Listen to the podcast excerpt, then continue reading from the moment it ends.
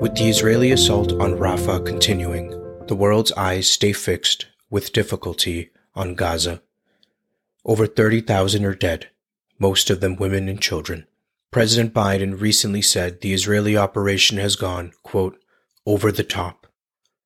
I think it's time to look at American foreign policy in the context of the Israel-Gaza-Middle East war. The United States has supplied both the weapons and the funding for this war, to the dismay of many, given how they've been used. Yet a clearer strategic objective has never been outlined, either by Israel or by the United States. What are Americans paying for? My guests today worked for the U S government for eleven years on this very issue of weapons transfers. Josh Paul was a director in the Bureau of Political-Military Affairs in the State Department, overseeing one hundred fifty billion dollars in arms transfers and other security assistance. In other words, Josh Paul was one of the U S government's senior-most arms dealers. Some of these arms were used by human rights abusing governments, but as he told me, the transfer of weapons to Israel was a different matter and followed a different process. Paul resigned in late October twenty twenty-three, writing in his letter, quote, I believe to the core of my soul that the response Israel is taking, and with it the American support, both for that response and for the status quo of the occupation, will only lead to more and deeper suffering for both the Israeli and the Palestinian people. In this episode, we talk about American foreign policy toward Israel, the process of transferring weapons and arms, where this war leads, and how ordinary people can make sure political leaders in Washington hear them. Welcome to episode fifteen of the Minority Views Podcast, U S Weapons and the Crisis in Gaza.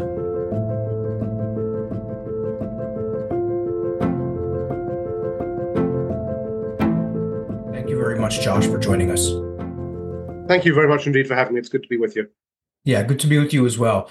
So my first question for you is, for those who don't know, how long did you work at the State Department and what did you do there? Yeah, so my most recent job with the State Department, uh, I worked in for over eleven years, uh, which was in the Bureau of Political-Military Affairs, uh, which is the part of the State Department and the part of the U S government, which is essentially responsible for America's defense diplomacy, uh, which means everything from negotiating treaties with countries uh, that enable U S forces uh, to be present, to uh, providing military security assistance, grant security assistance, Uh, to partners around the world, to the tune in a typical year of about uh, seven billion dollars, uh, to authorizing all U S or all major U S arms transfers, uh, which, you know, in the past year, for example, the State Department just issued a release, totaled over one hundred eighty billion dollars. Uh, so a, a significant chunk of change there and significant implications uh, for U S foreign policy. Within the Bureau, my role was uh, as a director and particularly in charge of the Bureau's relationship with Congress. Uh, Congress, of course, appropriates, based on taxpayer uh, receipts, uh, the funding that enables U S security assistance. So part of my job was arguing for that funding. Uh, and also uh, reviews and uh, gets notified of all major arms transfers. Uh, so part of my role was convincing Congress to approve those arms transfers, and within the State Department, uh, being a part of the approval process myself. So you were approving arms that were going to other countries, such as Israel? To countries around the world, that's correct. And what year did you start working at the State Department? So I started in that job in two thousand twelve. I had spent, you know, most of the previous decade in and out of government uh, in related jobs. I'd worked in Iraq, uh, in the West Bank, but also uh, in Congress as a staffer, uh, in the Office of the Secretary of Defense, uh, in the Middle East policy shop there. Uh, so as I say, sort of a, a lengthy period dealing with these sorts of issues. And you were a, on the like civil servant, right? You were nonpartisan. Correct, correct. I, I served under, I've served under four different administrations. And before I ask you what happened, can you please give us some context on weapons and aid that is transferred from the United States to Israel? Yeah, sure. So this is a, a long and deep relationship uh, that, you know, in some ways goes back, you know, prior to even the foundation of Israel, but really starts in nineteen seventy-three uh, when Henry Kissinger convinces uh, Richard Nixon Uh, to you know, supply Israel with the arms it needed in uh, Operation Nickelgrass uh, that essentially saved its skin in the nineteen seventy-three war. Um, then, of course, we come to President Carter and Camp David, uh, and that establishes a long-term commitment on the part of, Israel, of America uh, to provide Israel with foreign military financing, with uh, a grant, you know, taxpayer-funded security assistance, which in the current ten-year memorandum of understanding between the U S and Israel uh, amounts to about three point three billion dollars a year. For context, uh, the State Department has a total in an annual year, uh, a regular year, of about six point one billion dollars in foreign military financing. So we're talking about more than half of that going to Israel currently. So now people know. And then October seventh happens, this terrible uh, attack on Israel. What's yeah. going on at the State Department that day and in the subsequent days? Yeah, so I think what is going on in the State Department is, is two things. The first thing is just an emotional reaction uh, that doesn't take into account any of the sort of long-term foreign policy consequences uh, that might come out of that reaction. And I think, you know, emotional reactions are understandable. What happened on October seventh was horrific. Uh, at the same time, I think it is the job of government not to react with emotion, uh, but to react with rational thought and analysis. Um, you know, the other thing, and then, you know, what happens out of that is this rush to provide arms to Israel. Uh, and as part of that, uh, a quashing, essentially, of any internal dissent or debate uh, about the wisdom of this path and the impact that it is going to have uh, on Gaza and Palestinian lives. Uh, you know, there had been, up to that point within the State Department, at least some space uh, for discussion, for concerns. Uh, you know, there is a process to review human rights implications of certain arms transfers of our security systems. Uh, and within that process, within, for example, uh, what we call the human rights Leahy vetting process, there had been some discussion about units of concern uh, that perhaps shouldn't receive Israeli uh, U S arms because of their track record. Um, but that was all swept aside after October seventh. It was simply, um, you know, let's whatever Israel wants, uh, let's get them as quickly as we possibly can. No time for discussion, no time for debate. Why did you resign? Uh, I resigned, quite simply, uh, because I hold the, I hope, quite uncontroversial view that U S arms uh, should not be used to massacre thousands of civilians. Uh, and that is what we have seen. That is what we had already seen in Gaza uh, by, you know, mid-October when I resigned. There were already two and a half thousand uh, Palestinians who had died. Uh, of course, that's what we continue to see uh, now at ten times that magnitude, uh, you know, almost four months on. So um, that was the basis for my resignation. I also resigned because I felt that the policies the U S were pursuing uh, in its security assistance to Israel, and this is something I had raised repeatedly, were not meeting their objectives. If the goals were to make Israel more secure, that wasn't happening, as October seventh showed. Uh, if the goals were to lead to security and to peace for Palestinians and Israelis, that wasn't happening either. Uh, so we were, you know, pouring arms into a conflict where they were going to kill thousands in support of a moribund policy. Uh, and when I tried to raise these concerns, particularly in the wake of October seventh, again, uh, there was just no interest in hearing them out, not only within the administration, uh, but within those parts of Congress that touch arms transfers as well, uh, House Foreign Affairs Committee, Senate, Senate Foreign Relations Committee. So I felt that, you know, this was an important uh, topic that that there needed to be debate about, but the only space to have that debate clearly was not in government, but in the public sphere. And to raise those issues in the public sphere, I had to resign. When you raised the issues internally, could you give us a little more context and information on what the response was from people in government? Yeah, I mean, there has long been a, a resistance, particularly at senior levels of government, uh, to getting involved in anything that might be seen as criticism of Israel. Uh, and I have seen this repeatedly in the course of my career. Uh, you know, when senior officials are going before the Senate for confirmation, uh, we have what we call murder boards where we prepare them Uh, for that confirmation process, and we always, you know, throw them an Israel question. You know, do you are you concerned about Israel's human rights record or something like that? And we prepare them essentially to respond by saying, uh, "I think Israel, you know, is is the best country, the best partner America could have. Uh, you know, is above criticism, is above reproach." Um, and, and this is something that is embedded into the psyche and the culture. Um, you know, to give another example, I've been going back and forth uh, for many months with a senior official uh, in the Human Rights Bureau of the State Department, where every time we would issue a press release about Israel, it would come across the transom, and the initial draft would say, you know, Israel, a country that shares our values. Um, and I would sort of go in there and, and actually strike that, because I think, and I think the track record right now is very clear, uh, I'd like to think anyway, that, that Israel does not share our values. Uh, and yet uh, this senior official would go in there each time and put it back in uh, because, you see, it's just something we say. Um, and there are various catchphrases. We have a, quote, ironclad commitment uh, to Israel's security, uh, et cetera, et cetera. So, so whenever you try to raise these issues, you can get uh, a degree of traction, certainly with officials uh, at the working level. But as soon as you hit those who have political calculations in terms of their career, uh, their, their futures, their reputations, uh, it's impossible. So when you're raising these issues and these concerns and you're essentially getting overruled by superiors and presumably they're getting messages from their superiors, where is the message coming from to keep supplying arms to Israel and to not be critical in private or public? Yeah, so I think I think there are a few drivers there. Uh, one of them is certainly Congress, right? And so when I talk about the political pressures on officials, certainly those who have to be confirmed by the Senate to achieve their positions Um, know that criticism of Israel is a death sentence for their careers. And, and to give you an example, um, you know, President Biden from the start of his administration and Secretary Blinken uh, have said that they were going to put human rights at the center of foreign policy. Uh, there is a job within the State Department which whose precise description is to put human rights in the center of foreign policy. It's the Assistant Secretary uh, for the Bureau of Democracy, Human Rights and Labor. There is no Assistant Secretary, and there has not been an Assistant Secretary Uh, for Democracy, Rights and Labor under the Biden administration, because the person they nominated uh, for that position at the start of the administration had once said something mildly critical of Israel, and as a result, never had a hearing, never got to the stage of having a hearing, and ultimately had to withdraw their nomination.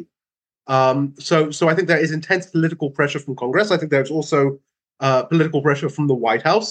Uh, I think President Biden and those who immediately surround him uh, share a similar opinion. And President Biden has been very clear about this long before he was President Biden uh, in terms of his support for Israel and his commitment to Zionism.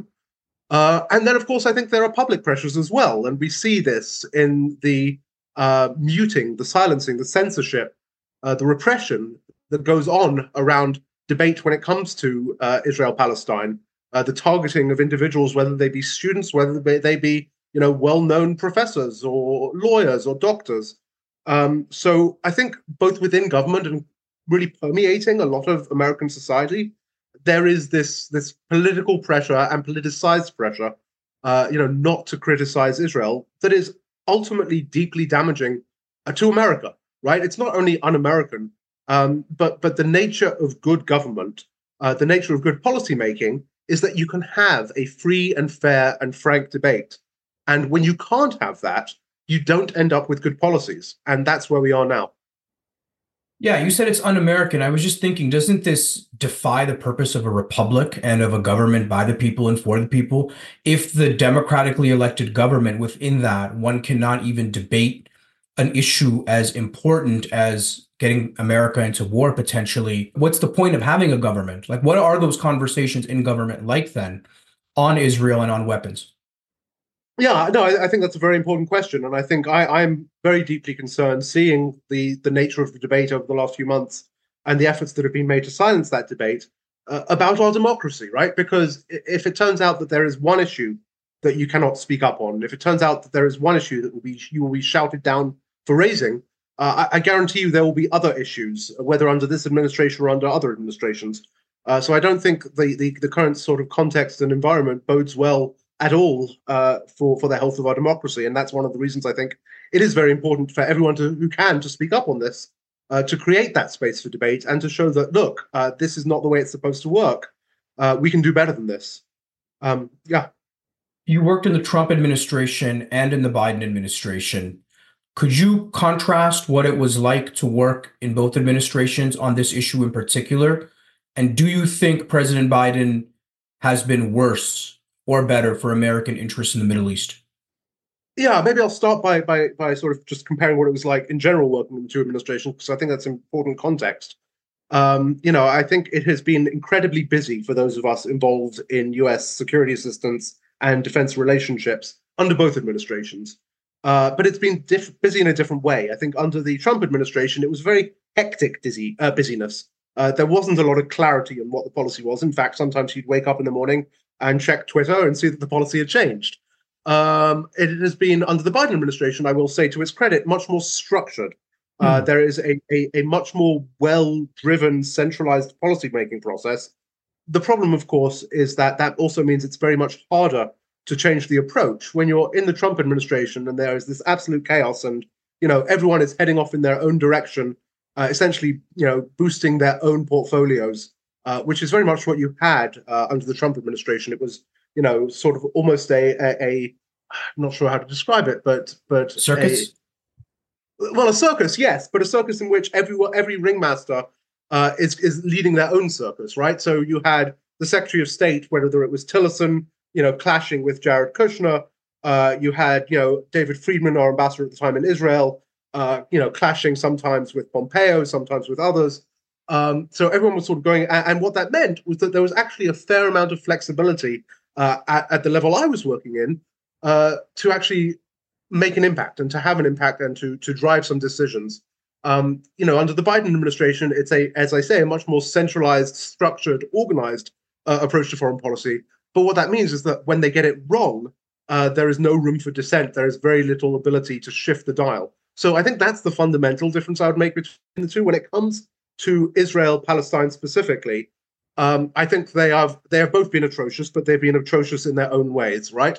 Uh, so we have to remember that President Trump, uh, you know, built, uh, moved the U S embassy to Jerusalem, uh, mm-hmm. put it there on the border, right on the border with East Jerusalem, uh, or in East Jerusalem, uh, recognized the Israeli annexation of the Golan Heights, um, and and you know supported strongly Prime Minister Netanyahu and his approach.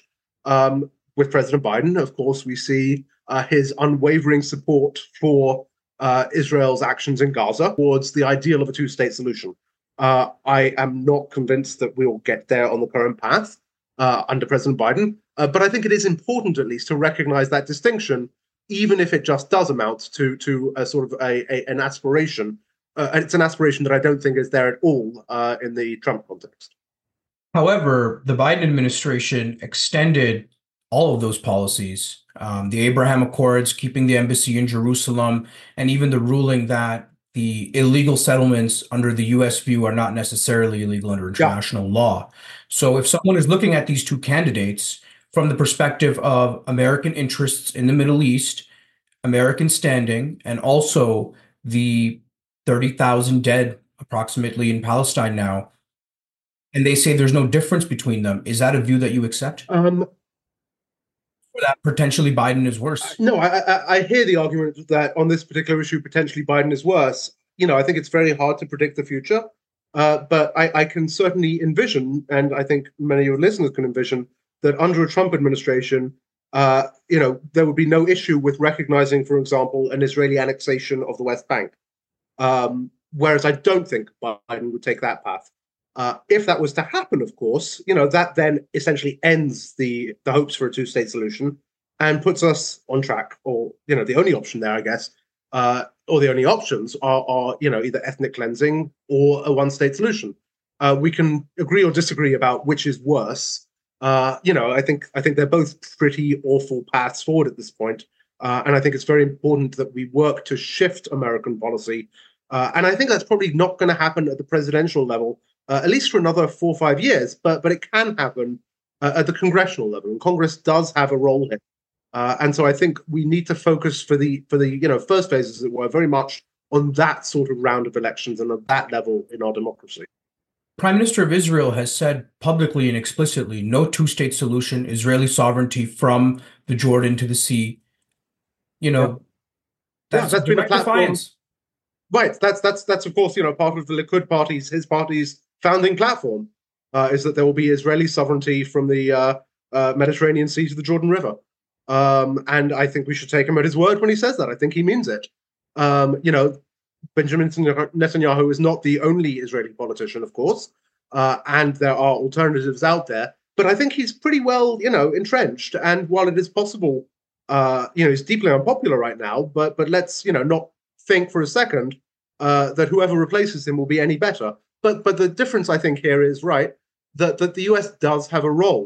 Uh, and if you look at, for example, the, the two-state model, uh, America could, the president of the United States could recognize a Palestinian state uh, in the nineteen sixty-seven boundaries today.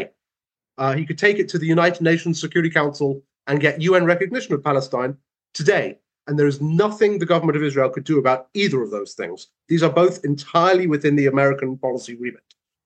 Uh, so I think that, you know, it, it's nice that Benjamin Netanyahu has his policies, uh, but at the end of the day, these aren't his calls, and we have to recognize that as well.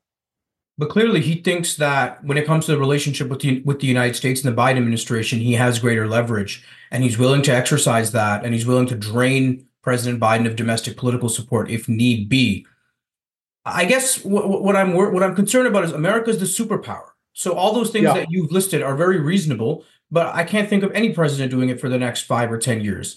Why can't a president come out and say, we've given Israel three billion dollars a year, tens of thousands have died now, and here's our conditions? I, I, I think that's what we should be doing, right? I mean, there's no there's no question about that. Um, I, I think that different presidents than Joe Biden might be doing that uh, at this point. Um, but but that's not where Joe Biden is, unfortunately. Um, and so that's the reality, unfortunately, that we have to grapple with uh, as Americans, is that our political leadership, I think, have, have run adrift on this um, and are becoming increasingly isolated from the American public. If you look at the polling, um, there's polling out even today that shows uh, a, a significant, a supermajority of Democratic voters, uh, but more than half of the country, uh, you know, or half of the country thinks that uh, Israel has gone too far and that we should not be supporting the current track. Um, over time, you cannot govern where there is such a disparity between where your position is uh, and where that of the democratic, you know, people, uh, the, the people in the democracy are. So I think that gap will close, but it's not going to close overnight. It's going to take continued effort and momentum and energy uh, on the part of all of us who believe that we are on the wrong track to get us onto the right track. In your heart of hearts, and I want you to tell me the truth here on what you actually believe, how does President Biden view Palestinians? Does he view them as human beings? Uh, I've been thinking a lot about this. Um, and, you know, I think we, we see that there is a clear double standard, uh, both in terms of how the U S government writ large speaks about Israeli suffering versus how it speaks about Palestinian suffering, uh, and how President Biden speaks about that suffering. Um, I suspect, you know, I, I, I don't know President Biden. Uh, I've only met him once, um, that, you know, at the end of the day, if, if there was someone standing in front of him, I think he's very capable of being, uh, you know, empathetic uh, on an individual basis. Uh, but I suspect, like many, I'm sorry to say, in government, uh, when he thinks about the Palestinians as a people, uh, he simply does not bring to bear, to bear uh, the same empathy that he does for the Israelis. I, I, I think that we, we've got to recognize that at this point. Your your colleagues who are in government, or your former colleagues who are in government, um, how do you think, I mean, how do you think they sleep at night, frankly, when you're seeing U S weapons killing nearly thirty thousand people um, and ninety percent of the population is starving and other bad actors are getting involved? I mean, how do you reconcile working for a government that's meant to be moral and that's meant to be a superpower and that's meant to be a shining city on a hill that is then funding and supporting what many people would consider genocide? Yeah, so I, I think that's a really important question. I think there are broadly two different sets of answers to it, right, depending on which camp you fall into. Uh, there was, we're speaking today on Friday the second of February, and this morning uh, there was a transatlantic uh, civil servants statement that was released.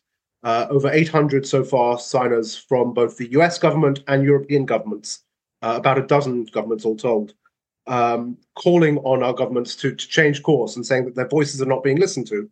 And I think those eight hundred represent just the tip of an iceberg of, of many, many thousands of people who are deeply discomforted uh, by current approaches of Western governments almost across the spectrum, with very few exceptions. Ireland, Norway, uh, Spain, you know, might be some of the exceptions, uh, who, who, who are having trouble sleeping at night and who are wrestling every single day uh, with whether they are doing more harm than good in their jobs and whether leaving uh, is an option. I think, you know, many of these people would have left already if they could afford to, both in terms of their family, in terms of their healthcare requirements. Uh, but I think this is something that is keeping a lot of people up at night.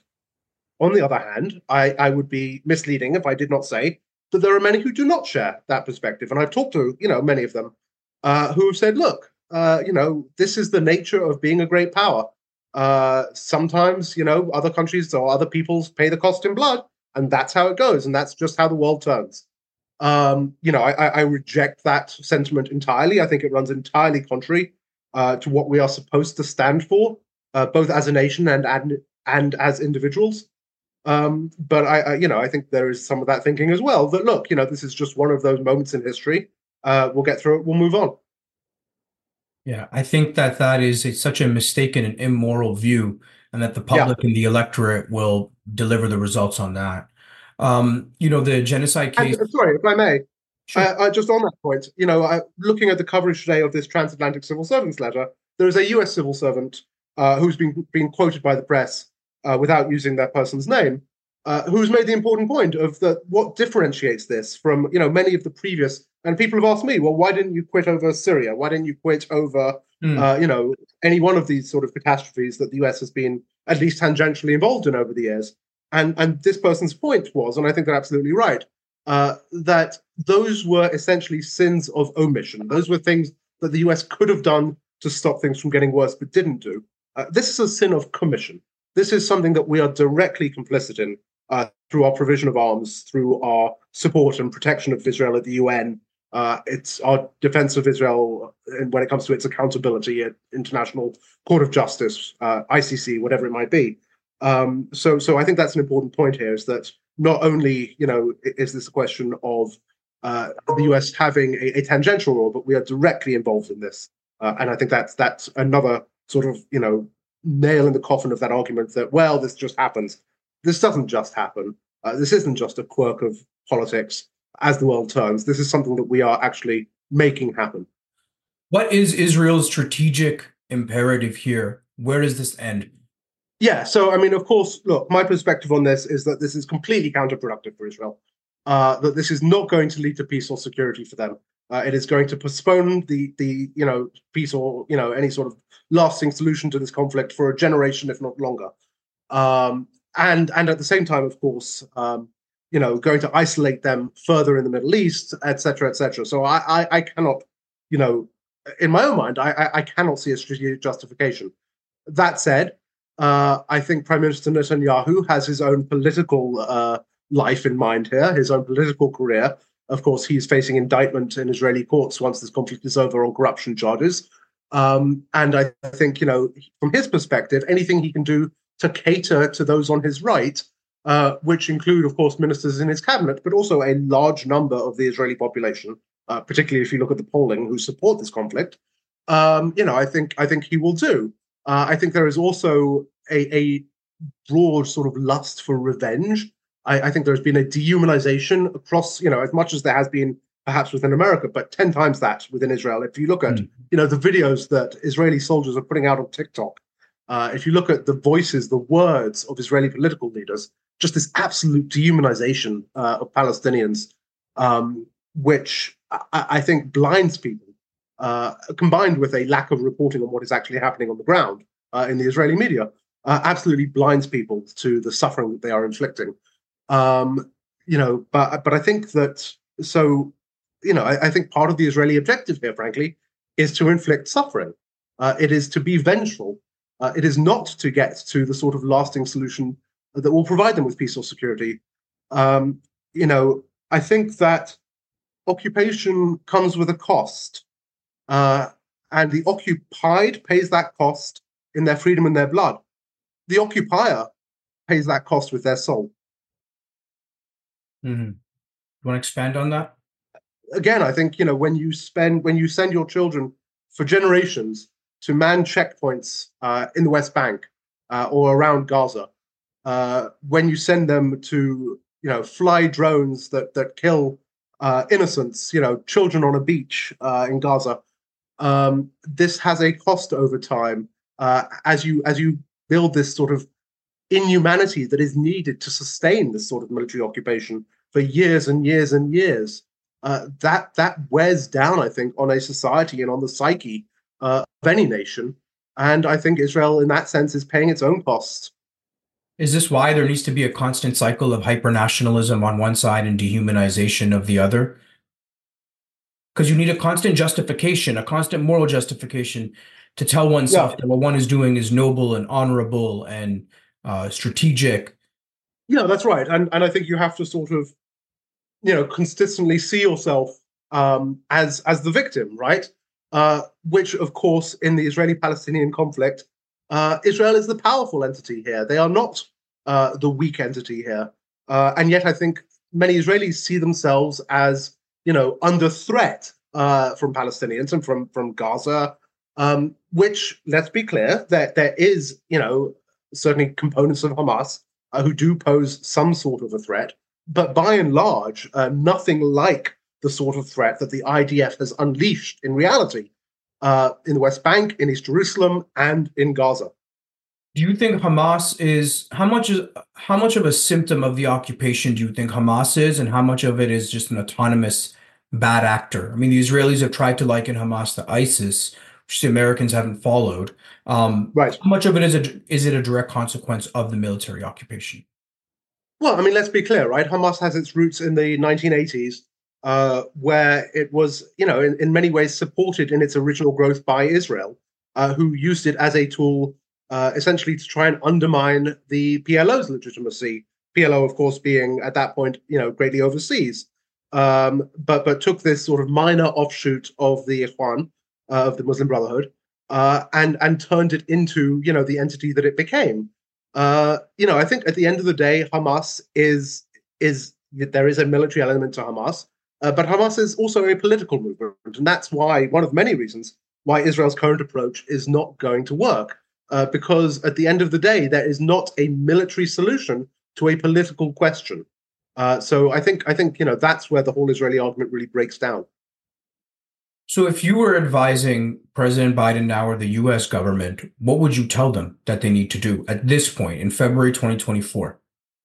Yeah, so I think there are some very clear, very easy steps that they could be taking. I say easy. Uh, I, I don't necessarily mean easy, but some very clear steps. Uh, you know, one of those, of course, is to follow our own laws.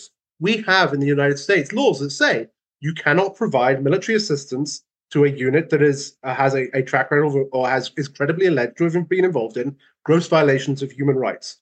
There were a number of Israeli units, even prior to the war, that were credibly alleged to be uh, involved in gross violations of human rights. We never sanctioned them. Now, looking at what is happening in Gaza, there are clearly many units. So I think that's that's one aspect. There are also, of course, U S laws that say Uh, it is forbidden, it's prohibited to provide security assistance uh, to a country that obstructs the delivery of U S-funded humanitarian assistance. Again, uh, a law we are not enforcing. So just for starters, I think we can enforce our own laws. Uh, second, of course, a ceasefire. As I've said, there is not a military solution here. Uh, there has to be a political solution. We should be driving for that political solution. Um, I've made the argument that we should start with recognizing Palestinian statehood.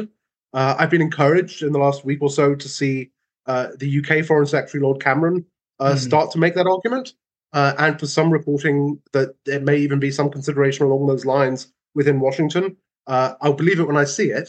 Um, and, and that's not to say that I necessarily believe that the two-state solution is the lasting solution here. Uh, the answer is I don't know, but the answer is really it's not my decision. It's a question for Palestinian self-determination. Uh, what the future of Palestinian rights and, and freedoms look like.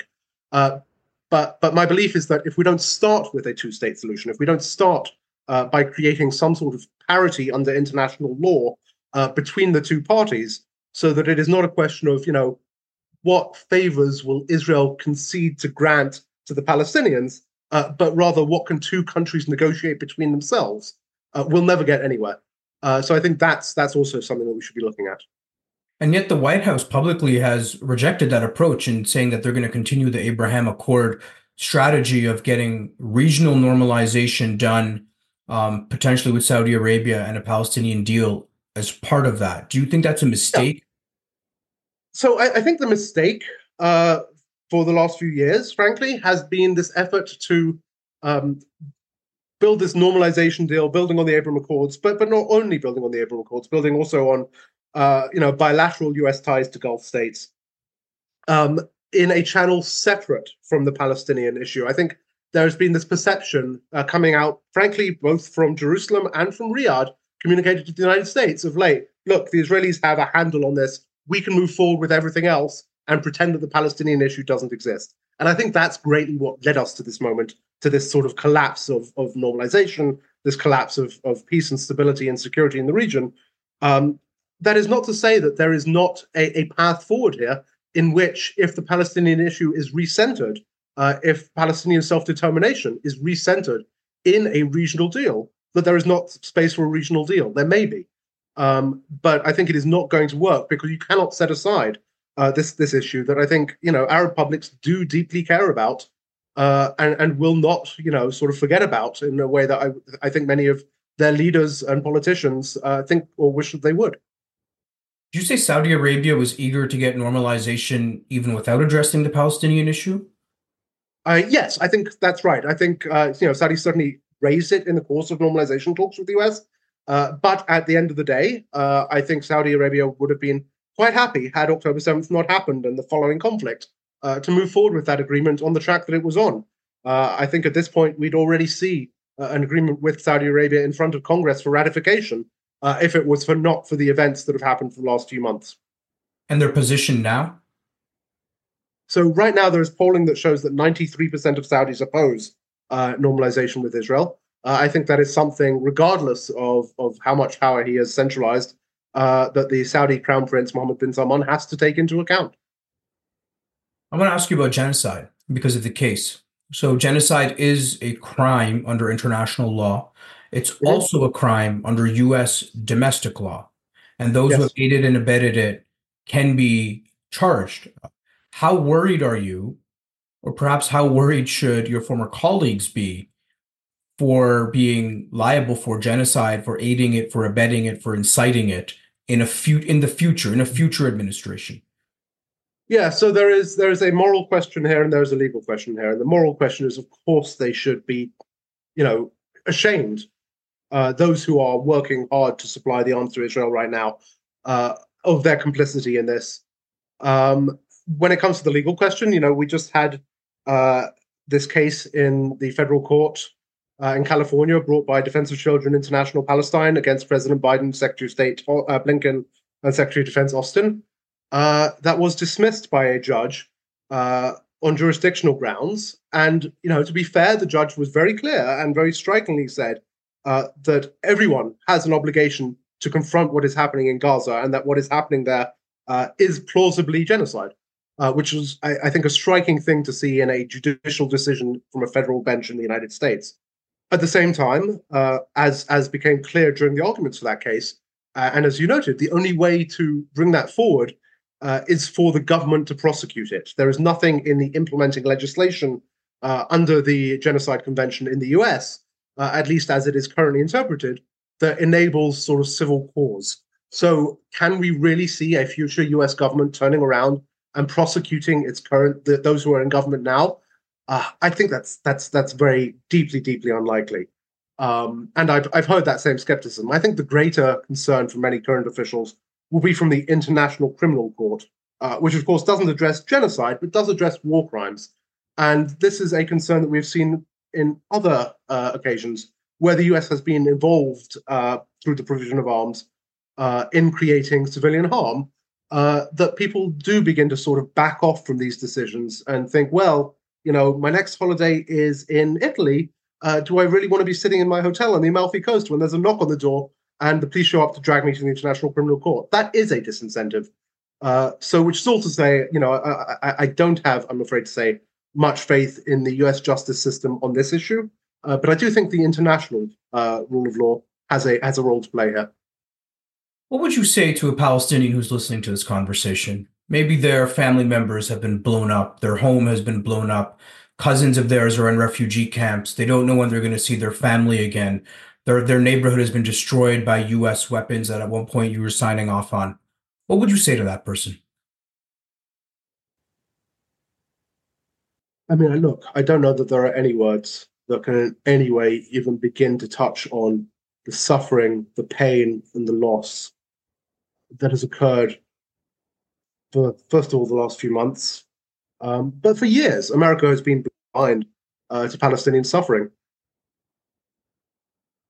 So I, I don't know that I would have the right words. And I've spoken to many Palestinians who have lost, in some case, dozens, scores of family members at the hands of American weapons. And as you say, American weapons that I've in the, part, in the past been a part of signing off on. Um, this is not... Um, this is not what we are supposed to be. This is not who we are supposed to be. Uh, but I think we have to recognize as well that intentions at the end matter less than outcomes. Um, and I think we owe a deep, deep, deep uh, apology, for starters, um, change of policy, um, and and you know further steps to to all of those who are involved. Josh, what do you think the ordinary person uh, could do right now in this year uh, to make their voices heard? Uh, maybe they're living in a swing state. Maybe they've already joined a protest, or they were apolitical before this conflict, as many people were. Your sort of average citizen, what can they do to make their voices heard and make sure the political leaders who are at the top of that food chain in Washington hear them as well? Yeah, so I, I think the making your voices heard piece is actually more important than it sounds. And this brings us back to the start of the conversation, right, uh, about the inability to speak up on this issue. And I think it's particularly important uh, for people who look like me, frankly, to speak up on this issue, uh, for, you know, white, male, uh, middle age, perhaps, uh, or approaching, um, but, but for people who have privilege um, to speak up on this issue, because that creates so much space for others to then insert themselves. And I think that's particularly true, uh, you know, in the professional fields, in, in law firms, uh, in medical practices, uh, in colleges and universities, um, where a lot of the time there is there is real censorship happening. Uh, so I think, first of all, just speaking up and, and speaking up and standing up for others, standing up when you see efforts to silence dissent, I think is really important. Uh, I think there's also a lot that can be done at the local level, whether it is engaging with local press, uh, letters to the editor, that sort of thing, to, to get the word out, uh, whether it is engaging with local politicians. Um, you know, the further you go down the ballot, uh, the more your voice is heard, because the fewer people are voting for that position. Um, and, and I think change does start from the bottom. Uh, at the same time, I think there is also a need for better national organizing uh, around this issue to sustain the momentum uh, and the energy that exists right now in American society. Um, and I think folks uh, will see that happening in the coming months. One of the things that really worries me, Josh, is the prospect of a regional war. We've seen Iran, Jordan, Turkey, Pakistan launching airstrikes. Uh, do you have any thoughts on how how this could be contained and for that not to happen? Because frankly, if there's a larger war that America is involved in, there is no predicting or stopping that. And I don't want future kids to go and die in the Middle East the way they have been for the last twenty years. Yeah, no, I fully agree. Um, and, and I mean, it's not just American kids dying, right? I yeah. mean, you know, and, and I, I've, I've mentioned this story to a couple of other folks, but, um, you know, I, I did a lot of work in Iraq. And at one point, uh, there were some Iraqi officials, uh, senior officials, uh, generals who came over to the U S for training. Uh, and I took them up to uh, Manhattan, Uh, to New York, and we, uh, you know, one of the things we did was we went to the nine eleven memorial um, and sort of, you know, looked into those sort of deep pits that are up there. Uh, and it struck me that most of the people I know uh, or knew who died as a result of the wars that followed that day were actually Iraqi. Um, you know, some of them kids, some of them officers. Um, you know, so I think that's a a repeat of history that no one wants to see. Uh, and I think that's true for the most part. I don't think the U S wants to get involved in wars in the Middle East. Uh, I don't think Iran, frankly, uh, is keen for a, a significant conflict with America. Um, you know, I don't. I don't think anyone uh, shy of, you know, perhaps a few who would benefit from the chaos uh, at the senior levels, for example, of the Israeli government, uh, are, are particularly keen for that sort of conflict. So I'm really hopeful that it can be avoided. Uh, but I think the problem is the longer the Gaza conflict goes on, the greater the risk that something happens, uh, and and we saw that just in the last week, right? With the uh, uh, the uh, Qatar Hezbollah probably strike on uh, U S forces in Jordan, um, which is not to say that that has not been happening and they've not been trying to, you know, strike those forces for a long time. And the U S presence there has nothing to do with uh, you know what is happening in Gaza. But the longer the Gaza conflict happens uh, and continues for, Uh, the greater the risk that something goes wrong along those lines that then leads to a broader conflict. And I think that's in no one's interest. Do you think we get a ceasefire in the near future? As in weeks? Um, certainly. Yeah, I mean, there are certainly positive signs uh, that one is being seriously discussed. Um, I, I, I'm skeptical that it will be a permanent ceasefire. Uh, I think there's certainly a hope that we can get another short term, uh, and maybe even more than short term, maybe even a few weeks.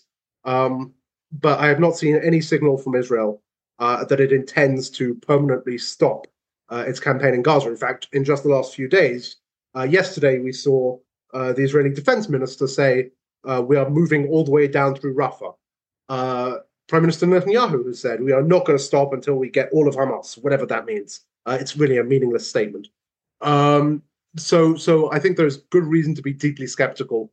Um, and in the meantime, of course, I think we have to confront the fact that we have a humanitarian disaster ahead of us uh, that could well exceed uh, the suffering that we've seen so far. You know, if we're talking about between twenty-five to thirty thousand, if not more, who have died as a result of the force of arms, uh, we know from historical records uh, that that tends to be, if you look at sort of the conflict to post-conflict casualty counts in these sort of circumstances, you could be looking at a ten to one ratio when it comes to the impact of disease and starvation. Uh, and that is all ahead of us. Uh, so I am I am deeply, deeply concerned about the days to come, regardless of whether or not there is a ceasefire. How concerned about, are you about potentially botching the day after, and that, you know, the thinking not being there in terms of reconstruction and peace? Yeah, I, I, I mean, I, it's hard to see uh, how Gaza reconstruction moves forward. Um, you know, why will why would countries invest, as as some countries have, have told apparently Secretary Blinken, uh, in the reconstruction of Gaza if it could all just be destroyed again in, in ten years?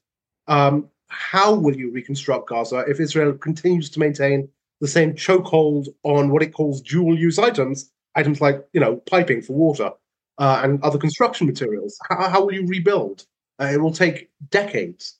Um, and in the meantime, of course, you have, you know, people living in tents for years and years. That's not uh, feasible. So it, it's really a dark period, and I think very hard to see uh, a way forward. And that that's something we're going to all be grappling with for many years to come. Uh, of course, the people of Gaza uh, more than anyone else. What can people read that you would recommend? Are there any books or articles in, in particular that you could recommend for people who, who want to read more, learn more, and, and inform themselves? So there, there are a few. Um, you know, I, I mean, my my go-to book, and it's not really a, a read. It's and it's it's pretty hard to get hold of. But there's a, a book called uh, "The Atlas of the Conflict" uh, that was put out in two thousand ten, two thousand eleven, which is a great collection of maps uh, and demographic information going back to the eighteen hundreds, showing, you know, the disappearance of Palestinian villages by decade, for example. Uh, great, great, great resource. Um, there is. Uh, There is um, Norman Finkelstein's book, uh, and this is actually, I think, the book I read in college that began to change my mind about this conflict, uh, which is um, me, uh, the, the Truth and Reality, I think it's called, uh, of the Israeli-Palestinian conflict, um, which is a, a great sort of, you know, view back uh, to what actually happened in nineteen forty-eight, uh, on which note, I think uh, the movie Tantora, uh, which is out, is also a good one. Um, and then there is a fantastic book called uh, Victory for Us is to See You Suffer, uh, which is um, a, a Palestinian perspective uh, in terms of, uh, and a life lived. Uh, very, very powerful uh, book. So th- I think those would be the ones I'd recommend. Josh Paul, thank you so much for joining us on the Minority Views podcast. We really appreciate it. Yeah, thank you very much for having me. And uh, I hope we can speak again in, in better times. I hope so too. Thanks so much for tuning in again to the Minority Views podcast. We appreciate having you here. Feel free to like, subscribe. You'll get notifications when new episodes come out. We got more guests coming, more conversations happening. And we'll see you again next time, right here on the Minority Views podcast. Cheers.